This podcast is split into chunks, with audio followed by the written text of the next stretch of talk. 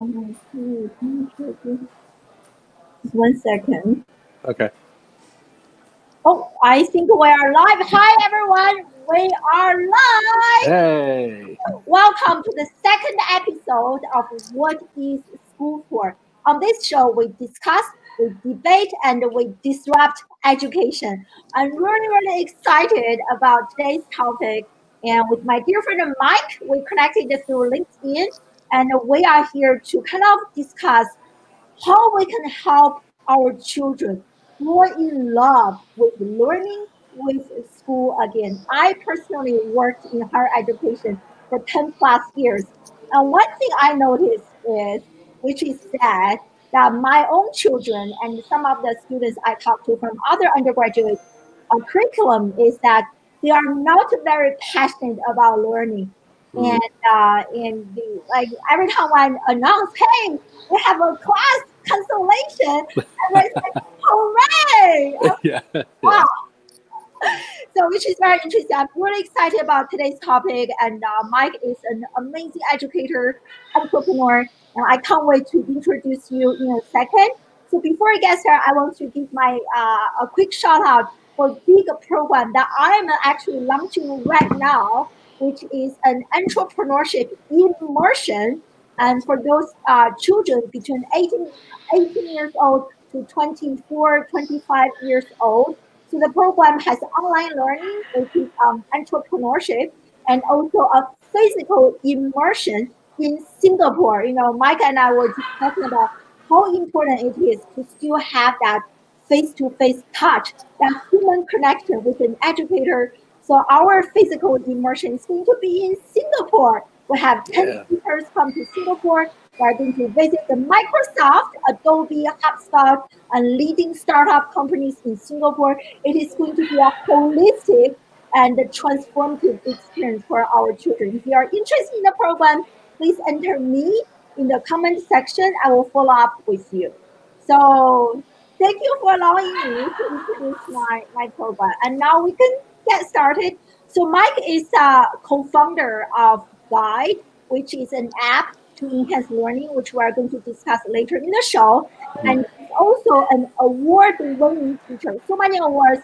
And right now, Mike works as a lead guide at Alpha, which is an independent and innovative school, and which we are also going to discuss very soon. And uh, Mike is also a TEDx speaker, and I'm going to enter the link to his uh, TEDx talk in the comment section. So feel free to check it out. And we are live on Facebook. Anyone join us on Facebook? Let me know in the comment section. We're also live on LinkedIn, LinkedIn and we're also live on YouTube and on Periscope. So if you are live with us right now, let me know in the comment section where you are joining us from, social media wise and geographically speaking. And thank you so much for being with us on a Friday and to talk about school and education. Uh, welcome to the show, Mike. So honored to have you. Thank you. I'm so excited to be a part of this.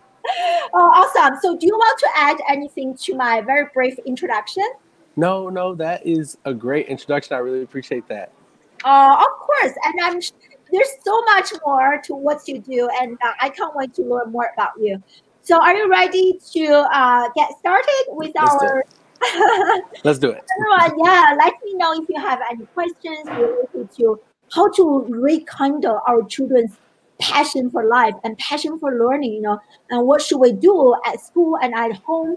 And so, any question related to education, please leave them in the comment section. So for you, Mike, you taught uh, at quite a few different schools, public school, charter school, private school for five plus years. And, uh, and you became this amazing and award-winning teacher. But even with so many accomplishments, and you still feel like you were not serving our children the way they should be. So explain that to me. I saw that in your bio, and that caught my attention. So what do you mean by that? What do you mean by not serving our children the way they should be? Yeah, so so I you know I I became a part of um, a teaching fellowship, and uh, when I, when I first decided I wanted to start teaching, and I I loved this fellowship, and I thought like oh like this is it like this is the right way to do things, And as soon as I actually got in the classroom and I started putting some of the techniques that I learned into practice, I was I, I was I was shining in the eyes of my administrators and I was, uh, you know, I was, I was, I was checking all the boxes. Everything looked good. Test scores looked good. And I remember having a conversation with one of my students at the end of the year, and he said, "Well, school just wasn't very fun. Mm-hmm. Like I learned a lot. Like thank you, appreciate that, but I didn't like being here. I didn't love learning it." And I realized that that there was something to that. There was something to the idea that you should enjoy school and um, you, you know, like I feel like in the workplace, we focus on oh, like love what you do, be passionate about what you do, but we tell students like, yeah, no, no, no, like you guys be quiet and you just get through these years of uh, of, of, of education, no matter what it's like, no matter what uh, people tell you, just get through this. Like you don't have to enjoy it. Mm-hmm. Um, so I started realizing that while like maybe we are actually teaching them something, if they're not enjoying the process, something's got to change. Mm. I love this, and it's very interesting that you mentioned this because when you think about our life, and so many people are not really enjoying or happy with their life, where right. they are, their job, but they you know the, the common discourse that we hear just suffers through, you know, because life, this is life, and then we become so jaded. It is so interesting to hear that among mm-hmm. the young generation because when you look at babies, my children are very young. They were so passionate about learning. Their attention span mm-hmm. is great on the things that are so passionate about, right? Like Lego, books, or toys that are really interesting. But then I teach in higher education. When you look at students in the higher education space, this is the look. Yeah, yeah. like you know, like yeah. wow, nobody enjoys the journey. Nobody mm-hmm. enjoys the journey, which is absolutely so is that why you kind of shifted uh, your career focus a little bit?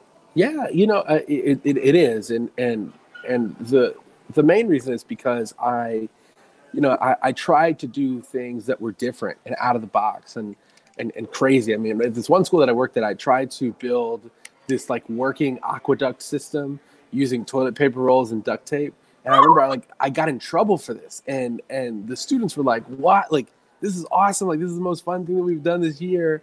And my administrators are like breathing down my throat and yelling at me. And I'm like, like, what's the problem? Like they learned they learned the function of Roman aqueducts, which was a state standard, and they actually got to build it. And. I mean, yeah, like yes, we got water all over the school, but like whatever you know like and so i i started to do these crazy things and i realized that there was there was actually something that was kind of magical in in taking on these crazy projects that were like kind of ambitious maybe even too ambitious. Mm-hmm. um, projects that would make administrators and sometimes parents upset. There was something to that because students loved it. They they loved trying. They loved learning. And i i, I learned that if i created a knowledge gap in those projects that was large enough students would actually on their own go back and learn what they needed to learn before they showed up to class that day. Mm-hmm. And and so I it was just trial and error and me sort of figuring out and experimenting the best way that I thought that uh, education should be going down in my school. Oh, I love this. It is so interesting to hear because I have encountered similar experiences where you feel like you were doing things that students really enjoyed and right. you were actually benefiting their learning, their career, but somehow you got yourself into trouble. So what was the reason behind that? what particular way that you know allowing our students to play with toilet paper or the way that the facility teaching was kind of turned off for the admin? It, I, I think it was because because it was messy, right? Like the pro the, the process was messy. Like the the specifically with that project, like the aqueduct system broke several times and in my mind, when it broke, I'm like, this is awesome because that's a learning experience. That's real life. Now you have to fix it. And I'm not going to tell you how to fix it. But in the eyes of the school, it was like, uh, why aren't you helping them with this? Right? Like, why are you even doing learning, this? Right? Learning, right? Yeah. Like, I mean, I had a conversation, a conversation with an assistant principal about it. And the word was literally, we bought you textbooks so you could use them. it's like, what? Like, is you know there's the, the nobody likes textbooks nobody. I, and like lots of textbooks. I think it's such a great conversation for like I saw that my dear friend Tim is with us. We also have someone from Pakistan joining us live right now, only, uh, which is incredible. That is and, awesome. And I, I I think you know like parents, many of us, at least when I started this journey of in terms of my own children, because I'm not very familiar with the K-12 space. So we feel like oh, if we just send our kids to an amazing school, to the best school, and we can just completely outsource education. And my right. personal philosophy is every parent should be involved in their children's learning journey, and nobody should outsource education because no school is personalized enough to really meet the unique individuality and interest and learning style of your very own child. Mm-hmm. And uh, so that's kind of my personal take. It's really uh, interesting to hear some of the issues are kind of in the K-12 space, which is very similar to something I encountered. Yeah. So share yeah. with us, like you left kind of that traditional teaching space. So what are you doing now? How are you disrupting education and making a difference in this space and help our children fall in love with this beautiful journey of learning? Yeah, yeah. So I'm doing a couple things. So the one, the main thing that I'm doing is I, I'm working with an incredible team of people um, we are when the the analogy build the plane as you fly it. That is what we are doing. We are building a school as we operate it. Um, it is called Alpha. We're in Austin, Texas, and uh, we use adaptive learning software to replace direct instruction. And we do that because we found that the learning software. Oh, you have that screen up, which is awesome. Uh, the learning software helps kids learn the same academic content that everybody else is learning in half the time. So where the normal kid spends six to eight hours a day learning academics, our students only spend two hours a day, and they are performing at the 90th percentile of all students their level. Okay. yeah. I have to stop you for a second. This is amazing. This is remarkable. I think this could just really liberate the entire educational system. So right. I want to just unpack this a little bit. So what do you mean by learning two times faster? So right. what are the specific software that our children are learning. So explain this a little bit more to us. So yeah, yeah. So so yeah, w- what you guys see on the screen, those are our three promises. We make those three promises to every parent that walks through our doors. Your kids are gonna love school. Um, your kids are gonna learn two times as fast. And so learning two times as fast means that we will, for 25 minutes a day, that's the minimum. 25 minutes a day per app per subject area. So every kid has a math app, a reading app, a writing app, and a language app, and they learn through the app. So adaptive learning software, you are very familiar with it, even if you've never heard of it. If you've ever used Netflix or Amazon, you are using an adaptive software, right? So when you watch a movie on Netflix, you watch a television show on Netflix, Netflix will suggest to you mm-hmm. other content that is similar. The way that they're doing that is that there is an algorithm that says, okay, Sally from Idaho, you watched um, you watch Stranger Things. If you watch Stranger Things, you might also like this movie or that movie. Amazon saying, "Okay, I you bought um, uh, you bought this podcast microphone from Amazon. You might also want a podcast stand." Right, so it's taking. I'll talk about money that way. Right. Yeah. I mean, yeah. Like they've used it for years to make more money, and it's it's like it's it's literally it's basic. It's input, and then based on the input, they give you a certain output the apps do the same thing with education. If you ask me a question that's at fifth grade difficulty in a math app, and I get that question wrong, it will put me into a concept that is a little bit easier that builds on the concept that I just missed. That process of pure practice with an instructional video or instructional text um, is a much better and faster way to deliver the content. Now, if you're a student that's accelerated, you don't have to wait on the class to catch up. If you're a student that is behind, class. Sorry. Oh, it's okay. If you're a student that is behind, then you don't have to uh, struggle to catch up in the midst of that class. You can be on your app on your own learning journey, right? So the apps cut down the overall academic portion of the day so we can get to that third promise that you guys saw, which is learning life skills. So we teach all sorts of wacky and crazy workshops um, in our school that you can't really get anywhere else, right? And so that's that's part of like what makes us really special. Wow, this is like so fascinating, and I personally immediately have quite a few questions. So one thing, you know, because I also I am an advocate of digital literacy. Yes. I believe that.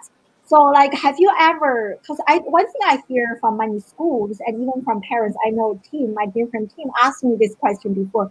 So where do you draw the line, like between technology and our children, right? So I think Mm. right now a common assumption many people have is that like children are very addicted to technology, they're very addicted to games, they're not having enough outdoor times, and uh, so how do you kind of explain or cope with parents' fear of technology, and how do you kind of facilitate Yeah. a, a, a healthier approach or adoption of this like amazing device? So yeah, w- one of the things that I think people need to know is that the world is digital. Like, I mean, it just is, and and uh, there's nothing that you can do about it. It's not going backwards. It is only going to go forwards. Um, the second thing is to understand that, like, within our model and our context, and and and even like at my in my house, like with my person with my own kids, if you can reduce the amount of time spent looking at the screen, then you've won right? So we we've actually reduced the amount of time that kids spend looking at the projector screen, right, in the normal classrooms. I think one of the things we talk about, we we we think about screens in the context of computer or tablet or phone, but we never think about the projector. I mean, think think about how how long students in a traditional school are staring at a projector as teachers cycle through PowerPoints It's true. right? It's eight hours. So if you actually think about that and then you, you compare it to what we're doing at Alpha, we've actually reduced the amount of screen time that students are spending anyway, because the second half of the day, kids are in workshops that are led by human beings. They're out and about in the community, downtown, at the at the library, at the park, do, you know, doing some crazy project um, that doesn't always involve technology. So um, on that front, I think we're winning. But even even if you, you you find yourself on a screen all day, I really do think it's about the value of the stuff that you're intaking, right? Like like for for example, if if a kid were to sit and do Khan Academy for eight hours a day, whatever subject they are on, they are going to get better at that subject. But if you binge watch Netflix for eight hours a day, right, you might not necessarily be growing in the same way. So it's about the quality of like what you're doing with that screen. Like I'm less worried about like I'm just I'm just not concerned about kids looking at screens because they're going to do it anyway. Number one, so I think we need to figure out how to maximize and use that screen time uh, productively. Well, it's such a great point. I never really thought about this way. You know, like even when students are sitting, even like younger kids nowadays, they sit in the classroom in front of a huge projector to learn the basic like ABC. Mhm. That's screen time. That's So right. Can you kind of repeat how much time that each kid is spending on a particular app? I know you mentioned that earlier. But I Right. just kind of uh, like conceptualize a little bit more. So we only require during the school day kids to be on each academic. So we have five five subjects that we we we think are core subjects: math, science, reading, and language, and then computer science. They only have to spend 25 minutes across each one of those apps each day. The reality is that kids do more because they love it, but it's all voluntary. There's no grades here, right? So so we we create incentive systems. We create all sorts of reasons for kids to get excited about doing the apps. But the minimum is 25 minutes per app per day. So it's 125 minutes of academic work. It's like nothing. It's like nothing. So, so each app, students is com- completely like self-paced, on demand. So if they are slow, you know, slow learner for some subject, so they can kind of repeat, they can go back, they can control Right. the pace. Whereas for some other kids, if they are more advanced, they can go faster. Is that right? Mm-hmm. Yep, absolutely. Uh, personalization. Yeah, exactly. My Like God. almost completely. Yeah. So, uh, so what are some of the software that you guys use? You mentioned Yeah. Academy. Yeah, um, and and so you, I know you're a big fan of digital literacy. One of the apps that I want to make sure that I plug that I love, there's this app called Literal that that we use, and Literal is an app, uh, literalapp.com. It is an app that takes books like Frankenstein or like Romeo and Juliet, and it translates the book into a text message format because they're finding that, that kids will actually read more and they will read more often if it looks like the medium that they that they like the most, which is text. So we use Literal. We use an app called Newsella uh, that that curates uh, current events content, and uh, buckets that content into Lexile levels and grade levels, and it will move a student up in difficulty as they get better. Uh, we love this app called Freckle. Uh, Freckle's a math and science app. Um, we obviously we use Khan Academy. We like uh, Knewton a lot. Knewton is um, Knewton is normally used for college students, but we use it for our upper middle school and high school content. So uh, mainly for some some sciences, chemistry and bio. Wow, this is amazing. This is amazing. I love this. And uh, thank you. I saw people are asking questions. So thank you for this question. Thank you for joining us, Mario. I'm going to ask the question in a second.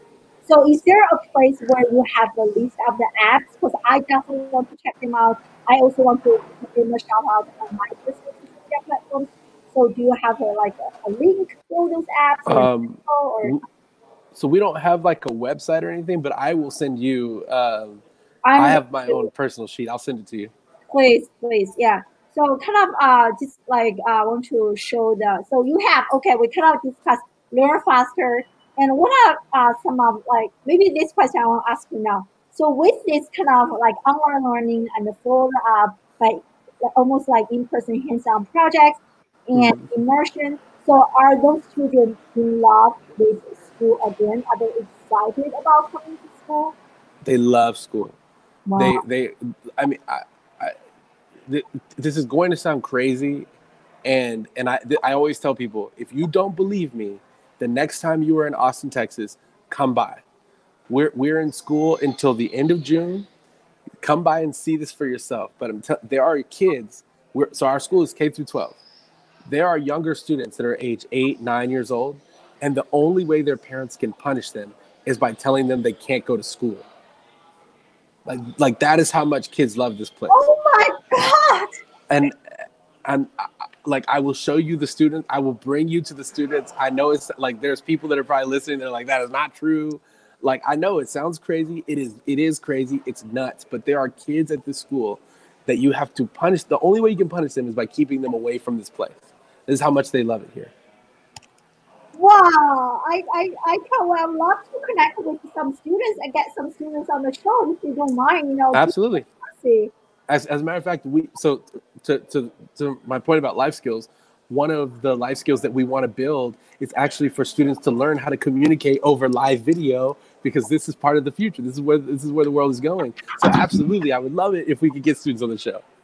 Amen. Oh my Yeah. God, this is such a. Don't even get me started on this. This is such a important missing link in our like again. I'm not familiar with uh, K-12, but in our higher education curriculum, digital Mhm. literacy, live streaming, talking to the camera, engaging digital storytelling is such an important skill. And if Right. there are so many schools, they just ban technology. I was like, you know, technology is now the root of the problem. Pedagogy Exactly. is, right? How you Right. how part is if you are banning this, how can you even help children to be prepared to develop these skills? And school is the only place before they enter the real world environment. Mhm. So, oh, this is awesome. I love, love, love this. Mhm. So, like, we kind of, I saw this question from Mario, and uh, so he was asking about life skills.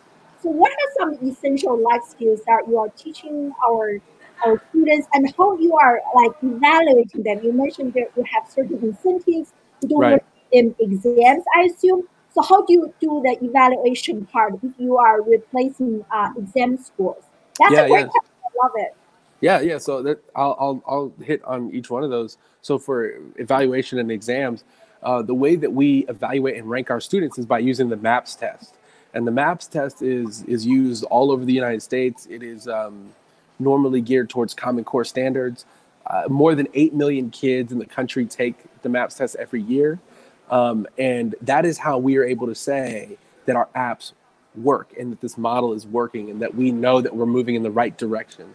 So at right now, what we know is that 67% of students at Alpha um, are above the 90th percentile on on at least one or more subjects. 25% of students at Alpha are in the 99th percentile. So that like these students are regular kids from regular homes performing at the top of the nation um, and so we use the map as the as the, the the like overall assessment But in terms of like the day to day, like how do we assess what they're learning? It's just effort. They're like we we have detached IQ from academic performance. It is just effort. We we track the number of minutes that they spend in every app, um, and that that sort of coincides with um, with uh, the the other question that was asked, which is like how do we motivate them? So, I coached basketball for many years, and uh, one of the competitions that we used to have on our basketball team was uh, this competition called Beast of the Week, and Beast of the Week went to the player that like maybe took the most charges in games or the players that shot the most free throws uh, after practice. And so when I got to Alpha, I knew I'd like, hey, I can adjust this competition and make it about apps, right? Um, so we, whatever kid spends the most minutes across all their apps in the week, they win this award called Beast of the Week, and all they get is their picture on the wall, and they get this baseball bat that I bought. Right, like we bought this baseball bat. They sign their name on it, and they hold on to the bat all week. And you should see these kids. I mean, like they hold the bat over their shoulder and walk around the school. Right, like it's this point of pride. Um, and so that, like we, the first winner this year did, she did in a week in five days uh, she did uh, 2,500 minutes, right? So she did nearly 40 hours of work in the apps, and it was all voluntary and it was detached from her IQ. It was only the effort that she put in. And so that's the types of things that we like to incentivize. Um, and now I think the last part of that asks about like which what are the essential life skills that we that we teach. Um, and so life skills is a mixed bag because if you like, the, like if you ask a, a room of ten people like what are life skills, they'll all give you different answers but there but there are some big ones that everybody kind of always agrees on and and their uh, communication you know financial literacy you know competitiveness creativity and we have elements of all that. And so our life skills curriculum is twofold. Our program exists in three parts. We have the core skills part which is the apps um, and then we have an individual project board. We've created hundreds and hundreds of projects that students can choose from based on what they're interested in and the projects build all kinds of essential skills that we think are really necessary. So, for example, everybody talks about how kids should be competitive, right? But if you ask somebody, how do you teach competitiveness? They'll say, well, I have no idea. Well, what we do is we put two kids in an elevator and we say, great, the first person that touches any button loses. And then you'll figure out who's competitive, right? If you want to teach grit, give a kid an ice cube and see how long they can hold the ice cube the kids think it's fun it's a challenge but they're learning these skills. And as you talk them through what is actually happening in their brain which by the way i'm a big proponent of brain-based education. Um, talk to robin schulman about that.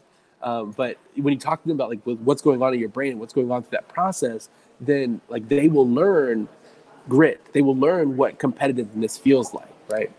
Um, and so we we we all we, we create all sorts of wacky projects all sorts of crazy workshops the workshop that I just got done teaching, um, I was teaching kids how to flip stuff on eBay, and then they took the money that they made from their eBay flips and they started their own business. So we've got kids running like a natural, natural um, like lip balm business. There's a business called Buddy Boxes where like if you get broken up with, they'll pack the box with all this stuff and ship it to your house. Um, I have one student that started his own VC firm with the money that he made from eBay. He made money on eBay and then he started financing other businesses. And so he owns parts of these other companies within the school. And these kids are making real money and they're actually running businesses. They're getting scammed, they're losing money, they're making bad deals, right? But they're also making money. They're learning from getting scammed, yeah, right? learning right. real life. Oh, yeah, yeah. Like, how do you teach financial literacy if kids don't have any money? Exactly. And right. the worst way to teach financial literacy is sitting in a classroom, taking some exams, answering some questions, regurgitating some information, and returning the information to the teacher after a semester is over. Oh, mm-hmm. I love this so much because I think learning is inside our journey. Learning should be personal. So mm-hmm. a lot of students can do that personal connection with the subject matter. It is only short-term memory. Like they right everything. They're not going to retain much of the information that they learn. This yeah. is fascinating. Oh my god! I'm so. You guys hire? I need to go to big school. Yes. we are looking for the smartest people in the world. So, uh, so when listen. This is amazing. So, what are the, the, the background of the teachers that you guys are having? Like, do you call them teachers or facilitators? What do you call them? So we call we call ourselves guides. Um, Wow. And what is remarkable about this group of people is I, I have never worked on a more talented staff in my life. Um, not everybody has an educate an education background. Like you know, I taught for you know five years before I came here. Um, but one of our like like one, one of my favorite people to work with in, in the building uh, is, is is my buddy Elliot, who like has this extensive background in, in, in literature, but he's never taught. And and as soon as he got here, he was able to relate to kids. He was able to build projects. Right. Um, Elliot is an essential part of our program. Another person I want to like give a shout out to that works at Alpha is uh, my, my my boy Oliver. Oliver Jennings graduated from Columbia University with a degree in neuroscience. He had never worked with with kids to this extent, as far as I know, and he works with some of our youngest learners. And so you just think about like this idea of like this dude from Columbia with a degree in neuroscience, and he is working with seven year olds and eight year olds, right? It's incredible, but he's amazing at what he does. Uh, and so I re- really, I think this is one of the most talented teams of people I've ever worked with. They're all different backgrounds, different work histories, different ages, different, you know, walks, all that. And, um, and so I, it, it takes that, like it takes to pull something like this off, you have to find the most talented people from every corner of the globe, honestly. Wow, I, I really love this. This is just like, oh my God, so fascinating. It has given me so much hope for the future of education. And uh, yeah. So what is up? Like you have been, how long have you been working at this school? So this is my second year here. So what um, things like really surprised surprised you? Some like surprising things that you discover in terms of children learning. Wait, can, can you say that one more time? So, what are some things that are really surprising that you discovered after oh, yeah. here for two years?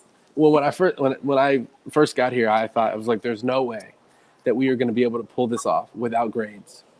It's like you have to grade kids; they have to be evaluated. But I, but you, you, I, we have not given one single grade, right? Like, I, you, you don't need it. I, have also learned that you, the best thing to do when you're teaching any skill is to break that skill down to its most simple and basic form, right? For example, if you want to teach grit, pick up an ice cube and see how long you can hold it, right? Hmm. Like, you know, set a time limit for yourself. Like those things seem silly and crazy and out of the box, but really, it's it's just the most basic form of that item, and then we can scale up from there, right? So I, I, I, think I've learned to simplify learning in a way that makes sense, but nobody's doing it. Mm-hmm, mm-hmm. Wow, this is uh, this is really fascinating. So, do you have any alumni information? So, after they graduate from the school, so where do they go next? Do they go back to digital school, or they kind of start their own ventures? Or, or if you have any information? We have no idea. We nobody's graduated yet. Oh like, wow! So yeah. Cool our oldest kid's like 15 so we don't know uh, we don't know what's going to happen. Our hope is that they go off and live incredible lives right? Our hope is that some kids decide to go to college and crush it and some kids decide you know what? I don't want to go to college i want to go start a business. Mm-hmm. right? And and and we hope to be able to connect kids with all of the people that they need um, to be able to make the best decision ever. And and i think that if we made this global effort honestly to think not even not like I don't even think everybody should do what we're doing at Alpha, but I think everybody should do something different. And if everybody is doing something different that makes the most sense for their community and their people and and and, and trending towards the future, right? I think teachers should be futurist. Everybody thinks about the the world the way it was or the way it is currently. Like I had this conversation yesterday with someone who's like, "Yeah, when students drive cars, and I was like, Are you kidding me? You teach fourth graders. Those kids may never ever own a car. They may never drive a car. Right. And and so I think that uh, you know, if, if we all globally commit to that, right? Like we commit to this, that, like it, it doesn't have to be alpha. It could be it could be any other schools. It could be and will be classroom without walls. Right? It'll be your school, right? Like, so I uh, but I think that that effort is necessary on the part of all of us to really make this change. Oh my god, you have no idea. Every single cell in my body is like, oh my god, bubbling. Like I'm so excited that we're having this conversation to know yeah, that there are so many people like you, like disrupting the traditional system. I know like other conversations, what really surprised me is so much our children love, love, love learning. Right? Yeah. I think we all have that innate desire to learn, to grow. But somehow the evaluation system, the stress involved in going to school, slowly and softly killed that inner desire to learn. Mm-hmm. And what, what I hear from you is like all those children, they're like, I need more. I can't wait to get more. Yeah. It's like so encouraging, you know, like music to every single teacher and parents' ears. I hope so. Yeah. So you and uh, so let's talk about you a little bit more. So you and your wife mm-hmm. have decided to homeschool your own children. So share yeah. that kind of decision making process with us. Was it hard for you to make that decision, or kind of a natural step? No, it, it was hard. It took five years oh. to make that decision. So our our oldest child is five, and when he was born, one of the first conversations that we had was, okay, what are we going to do about school? Because I was a teacher, and my wife was like, I don't know, babe, I want to homeschool, and I thought, uh, no, I'm a public school teacher. You cannot be homeschooling, and I'm over here teaching in the public school. It doesn't work that way, and we argued for years. I mean, was it private school? Was it independent school? Was it home? We, we, we went back and forth for many years.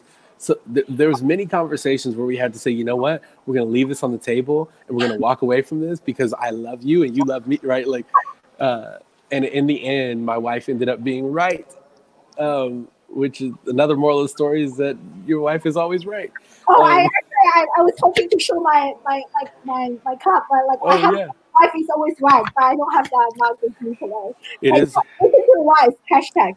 Yeah, it is true. Um, uh, she was right about this, uh, and so what we ended up doing was combining what what I learned from Alpha, and my wife's desire to homeschool to see if it worked. So we're doing we're we're homeschooling our five year old, our four year old, and our two year old at the same time, using adaptive apps that scale down to their level, and they are able.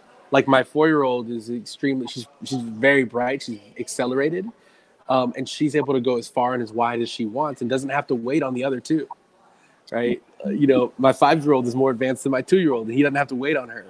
And and the other thing is, as a homeschool parent, it takes the pressure off my wife because now she doesn't have to be this super teacher and super mom at the same time. She can just be super mom while she outsources the teaching to the apps and she's she's building like we're gonna carve pumpkins tonight. The kids painted pumpkins, like they're they're doing arts and crafts. My kids feel more confident. They're happy. They love learning. I get home and for the first 30 minutes of when I get home, they're telling me about what they learned in the apps.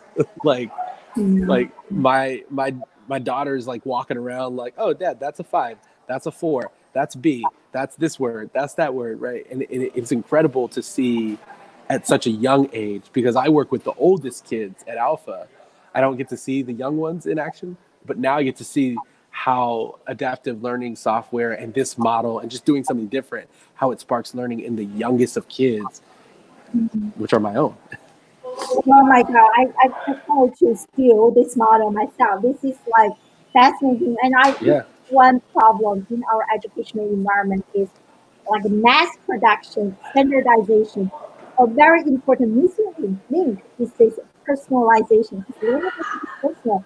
I work in higher education. Sometimes, like at my own school where I just resigned, our classes are small, but like 30 students. I taught at big state level university, like 300 students 200 are very, very, mm. very common. So yeah. how can you really personalize? Like two weeks ago, I had uh, my, my friend on the show. He and his wife, they have nine children. And well, yes. What he told me is that every single kid learns differently. Think about it. They all come from the same parents. Mm-hmm. So they are so different. Imagine the students in our own classroom right. from different parents, different families, different cultural, racial, different whatever background they come from. And we expect them to learn the same way the same sequence does not even make sense at all. Like mm-hmm. you know, So I love how they can personalize this. This is really uh, this is really amazing. So is this kind of the path that you want to uh, continue for the rest? So they, um, they we're going to let them choose. So we decided instead of um, instead of choosing school for our kids, we would present them with the first option, which is, hey guys, like this is what school feels like. You need to learn some things before you make a decision. And then we're going to let them shadow at Alpha and they'll decide whether or not they want to go to Alpha. Um, and what I, what, what I, from knowing my kids, what will probably happen is that my oldest, my my five year old boy, will say, "I want to go to that school," and my daughter, my four year old, will say, "Nope, I'm gonna stay at home." And so that's fine with us. She'll stay at home. She'll keep doing the our homeschool version of Alpha, and my son will go to Alpha. And you know, and and if, if they decide to switch later on, whatever, um, I I think you know we're learning now, um, and and you know a lot of people are leading this charge in the career world that you don't necessarily have to stay with a company for 10 15 20 years. No. we're, we're, we're learning that, uh, that, that you can stay there for three years and move if you're unhappy. And and it's it's it's not bad. So i think school should be the same way. If you try public school and you're like oh, don't really like public school go try something else right? So that's what we want to introduce for our kids as well. Well i really love this. I just shared the link uh, in the comment section. Everyone if you're interested in checking this out definitely I'm sold. So what's the uh, age range for this school? Alpha is K through 12. K through Oh wow. Yeah. Amazing. I can't wait to have the the first the cohort of alumni to see how they are going out, how they are changing. I don't think that I don't know. Yeah, I'm, I'm interested, but I think they are going to make big changes, big waves. Yeah. Me too. Yeah. yeah. So besides Alpha, you are also the co-founder of another. I don't know how you have time for this. Okay. And uh, you are also the co-founder of another app. Right. Called, uh, hold on, let me share this screen. Here is, uh, right, it's called Guide. So, yeah. so tell us more about this app. What is this app about and for whom? And how to use this for educational purposes? So really, really quickly, um, Guide is a response to like what I was saying earlier is that I don't like I don't think that necessarily everybody has to start a version of alpha or do alpha. Um, but I do believe that life skills are essential. And we've optimized for that at alpha. And so it's one of the ways to, to create life skills education that every student can access. My great friend Tim Salau and my great friend Taban Cosmos and I um, joined forces before we had ever even been in the same room. We did this all on LinkedIn and we built this app. Um, Taban is one of the most gifted software engineers I've ever met in my life. We went from zero to app in five months. Um, what? Fi- five months. It was the end of April when we started this. We, we built an incredible team around us, and the the there's nine of us in total, but uh, three co-founders.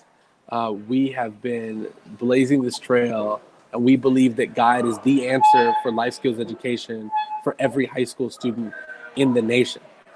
Like in, in the United States, we really believe, and eventually the world, we believe we can be global. But uh, if you can house life skills education in a similar platform to look like a TikTok or like an Instagram or whatever, and you can convert some of the kids' online screen time to learning life skills um, that lead them to internships and jobs and careers in college, then I think that we can really help kids win in the future of work and the future of education. So that's that's why we're doing this. Wow, I love this. So explain this a little bit more to us. So how can students cultivate their life skills from watching? Like I think they will be watching the videos, right? So how right like the adults fast from like life skills and watching the videos. So how can that happen? So at a very fundamental level, learning anything is a matter of content delivery, acceptance of the content, and execution right? So we we are providing the delivery and acceptance. So um, we are delivering the content through micro video content. So our our clips are going to be 30 seconds or less. Um, and then uh, so you whatever skill you're teaching, let's say you're teaching cooking, you'll break down each step into 30 second video clips, um, so that they're digestible, so that they're shareable, um, and so that kids can access them on demand. Um, and then we we're going to see what kids are going to do with all of the knowledge that they've learned and gained from Guide because kids are going to be posting on our social and sharing internships that they just landed with us, right? Um, and so a lot of this is going to be us building strong partnerships with with um, large and small companies. Um, so if you have an internship that you're trying to train kids through, please hit me up. Uh, would love to talk to you. If you if you are somebody who works with the Bold internship at Google, hit us up. We would love to, to partner with you guys and create so, some pathways to your internship through our app. Um, because we're, we, we believe we'll have access to most high school students in the United States um, in the next five years. Well, I love this. I think it's, this is really also powerful for for homeschoolers, right? Absolutely. Like I'm an entrepreneur. I'm interested in connecting with other entrepreneurs like yourself. That's why I love this show. Yeah. And for us, homeschool, I think we have we are kind of a unique uh, demographic who want to homeschool our children, not for like religious purposes or some other purposes, but really because Right. they are dissatisfied with the current educational system. So last year, I think this app can be a great way to nurture a unique community of parents like us who really value outside the classroom learning and to cultivate Absolutely. important life skills. Yep. So this is so the app is free, right? So everyone can download. So yeah, when when the when we launch officially, the app will be free in the App Store, and then there will be other levels of uh, premium options that you can buy. Um, uh, we I think we've set the the homeschool option at five ninety nine a month. Um, so for less than Netflix, you can access our entire library of life skills content. Um, and and so and that's really the vision. I mean, I'm glad you mentioned homeschool because number one, I think something that you said is so key is that uh, most people should be homeschooling uh, if they decide to make that choice because the current system has failed to deliver on the promises that it made. And I think that that everybody agrees and everybody knows that the current system, the traditional school system, public and private, is failing to meet the goals that they said they would meet for us. And because that's the truth, we should divest from those systems and create our own, whether that's homeschool, independent school, whether it's homeschool cohorts, whether it's online school, whatever it is. So um, we, we hope to be a solution for especially homeschool parents. I can't agree more with you. And actually, after I launched this show, I started to have conversations with lots of uh, entrepreneurs. And I was so surprised and also not so surprised to discover actually lots of entrepreneurs they homeschool their children. Yep. That's a big, you know, telling factor to show. And I came out of the education background, and you also came out of a traditional education background.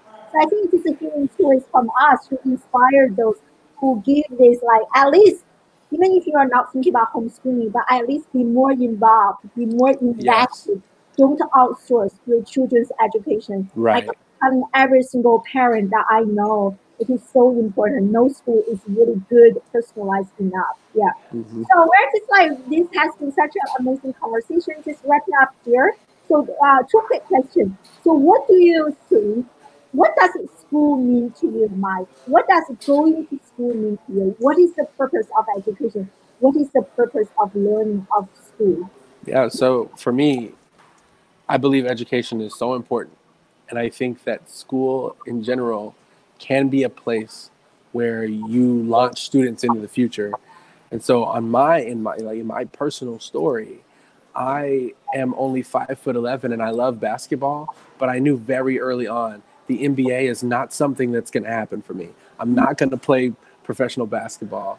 Um, and, and so through teachers who cared about me and through my mom who was an educator, I learned that that education was the key to my future and not in the sense that it was the key to becoming a lawyer or a doctor. I if I learned how to learn, I could become anything. Right? Like like today I could pivot. I could walk away from this career today and go learn how to do something else, learn how to be something else. And that's what educate for me, that's why school and education is important. Mm-hmm. If we can teach kids how to be whatever they want to be, then then then honestly, I mean like it's it's it's the most powerful force on earth. Oh my God, I love this. It just reminds me of the futurist uh, Toffler. I think he mentioned the illiterate of the 21st century is not those who could not read or write, but those who could not learn, unlearn, and relearn. So I Right. just want, you know, how to, you know, how to learn, you know, how to unlearn for me. I have to face the redo the damage, right? How to unlearn what I was being taught Yeah. and relearn. And uh, so I love that. Yeah. So my last question for you is if you had the amount of resources and money that you need to design a perfect school, how does that school look like to you? Um, that's a great question. Uh, it looks a lot like Alpha. Mm. Um, if I had the money and the resources, I would design a school that looks like Alpha, but also um, I, I, I believe very strongly um, in the idea that schools should be free. Mm. Um, and Alpha is not at, th- at this moment is not free, and I, and I do believe we have the capability to build free models of this school if we need. Um, but I believe that schools should be free because I, I, I, I think that to commoditize learning, um, the most basic forms of learning, I think it's it's, I think it is almost oppressive, and I I believe that everybody should have access to this. So I would make a version of, of Alpha, of, a version very similar to Alpha that is free. I, but I also believe that the school, in, you know, especially in the United States, especially in the Black community, the school used to be the the hub of the neighborhood.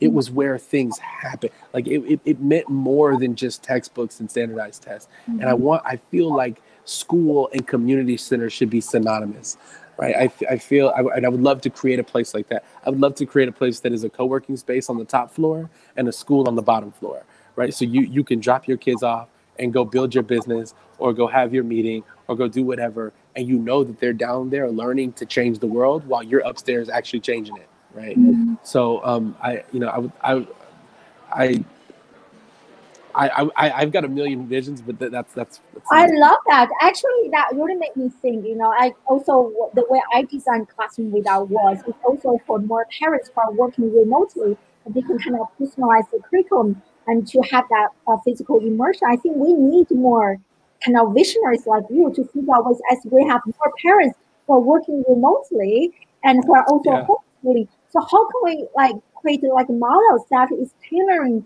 to this kind of a family unit, right? So right. I love this model. And oh, even before we started the live show, you and I were talking about even like uh, rotating locations, right? Have, why do we only have a fixed classroom, right? Like a right. prison. Why can't right. we rotate different physical locations, different factories, different like industries, and I think that would be really like learning beyond the classroom. But that will involve communities, professionals, and maybe that's how we can make learning quality education free for everyone, not only yeah. for the rich people, but mm-hmm. we have to have this like corporate, like sponsor everyone involved to really make this available. After all, they also need the talents from all those schools. Yeah. Yeah. Yeah. Absolutely. This is amazing, Mike. You are a rock star. Thank so you. Besides everyone, I shared the link in the comment section. So please make sure you download the link and check out Alpha.